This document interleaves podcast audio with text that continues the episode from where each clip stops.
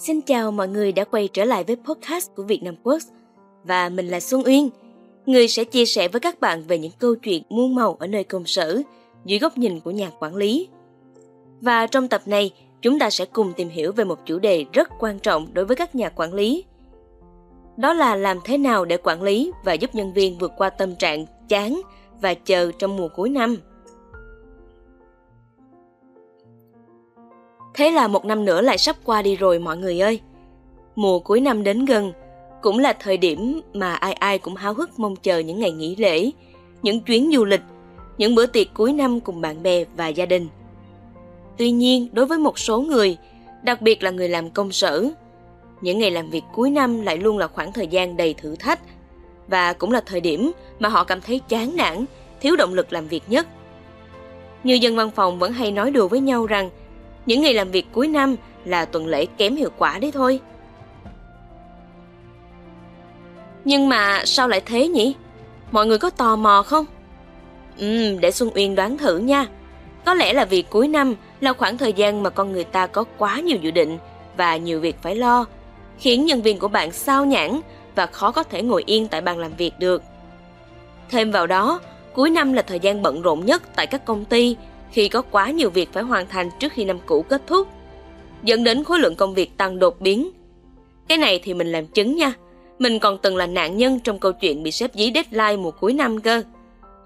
Mình còn nhớ khoảng thời gian cuối năm ngoái, có những ngày mình phải overtime đến hơn 2 giờ sáng mới có thể xong hết việc trong một ngày nữa mà.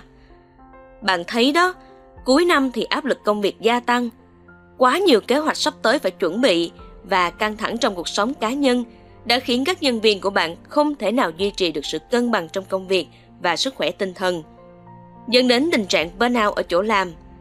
Mà đã burnout rồi thì thử hỏi ai mà làm việc cho nổi chứ? Này, mình không nói điêu đâu nhé. Có nghiên cứu chứng minh cả. Không tin thì nghe thử nha.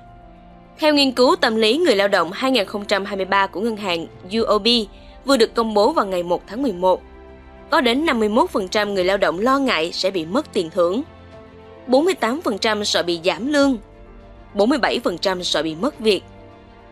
Ngoài ra, trong đó còn đề cập đến những nỗi lo về tài chính khác như khả năng mua các mặt hàng thiết yếu để dành riêng một khoản đầu tư, thanh toán hóa đơn tiện ích, chi trả cho giáo dục, khả năng mua hay thuê nhà, vân vân. Nhiều nỗi lo như thế còn gặp thêm sếp dí deadline, không burnout thì cũng hơi lạ nhỉ? À, quên mất, nãy giờ chúng ta đề cập đến từ burnout khá nhiều. Có người đã biết cũng có người chưa biết về hiện tượng này. Thế nên mình vẫn sẽ giải thích thêm một chút về hiện tượng burnout cuối năm này nhé. Burnout hay còn gọi cách khác là cháy sạch theo Google Dịch. Còn với các chuyên gia nhân sự thì hiểu đơn giản, đó là tình trạng kiệt sức của nhân viên. Hiện tượng burnout được đề cập lần đầu bởi nhà tâm lý học người Mỹ Herbert Fehrenbach vào những năm 1970. Đến năm 2011, trong một nghiên cứu, burnout đã được sử dụng để giải thích cho những biểu hiện căng thẳng và áp lực trong công việc. Nó là một vấn đề thuộc về sức khỏe tinh thần. Thế nhưng đi kèm theo đó có thể là những bệnh lý về thể chất của con người. Và hiện tượng này thường xuất hiện nhiều ở nơi công sở vào tầm khoảng cuối tháng 11, đầu tháng 12. Nên người ta mới đặt cho nó cái tên thân thương là bệnh ảo cuối năm.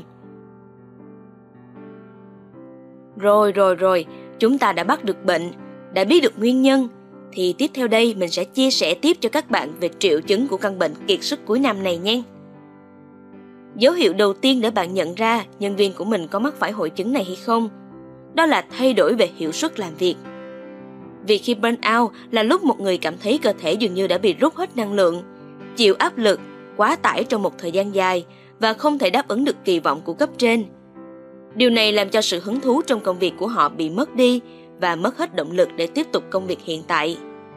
Cho nên biểu hiện rõ rệt nhất là thái độ lơ là và sa sút trong công việc.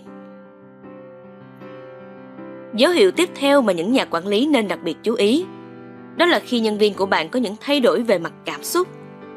Đây là dấu hiệu cho thấy người đó đã bắt đầu lún sâu vào căn bệnh. Họ sẽ có những biểu hiện tiêu cực thể hiện ra ngoài như gắt gỏng, căng thẳng, tức giận và ít kiên nhẫn hơn Thái độ tiêu cực này có thể ảnh hưởng đến môi trường làm việc và mối quan hệ với đồng nghiệp. Họ sẽ có xu hướng dần trốn tránh các mối quan hệ xung quanh mình, cả trong công việc và cuộc sống. Về lâu về dài, nếu không được giải quyết kịp thời, hội chứng burnout có thể dẫn đến các vấn đề về sức khỏe tâm thần khác. Chẳng hạn như trầm cảm cũng là một ví dụ.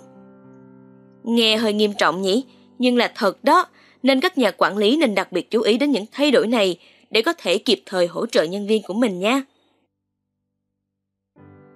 Dấu hiệu cuối cùng và cũng là giai đoạn nghiêm trọng nhất của hội chứng burnout, đó là những biểu hiện kiệt quệ về sức khỏe thể chất.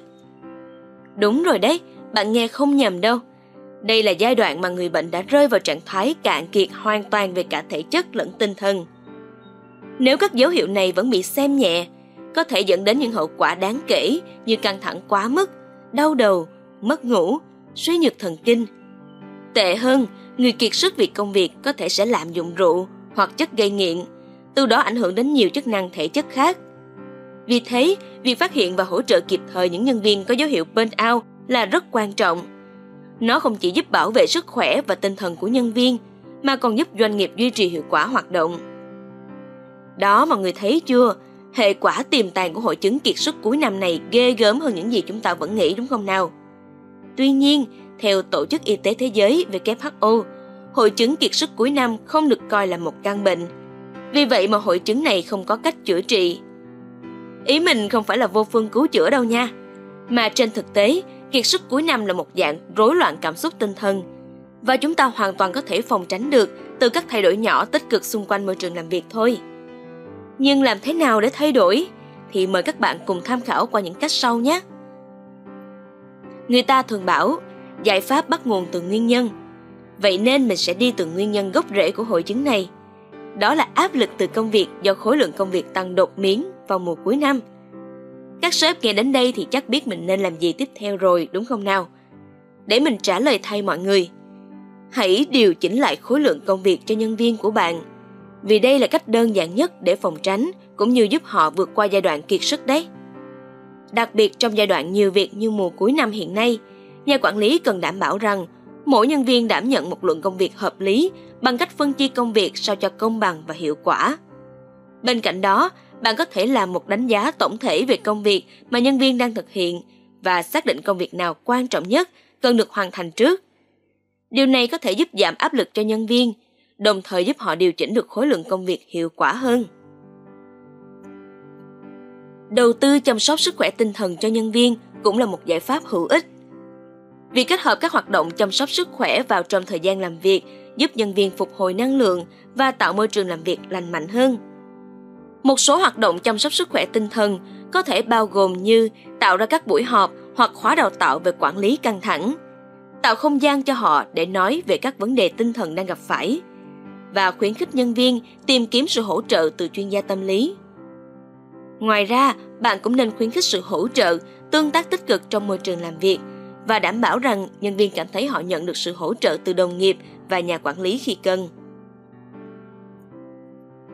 Mất cân bằng trong cuộc sống cá nhân và dành quá nhiều thời gian cho công việc cũng là một trong những nguyên nhân chính dẫn đến tình trạng burnout.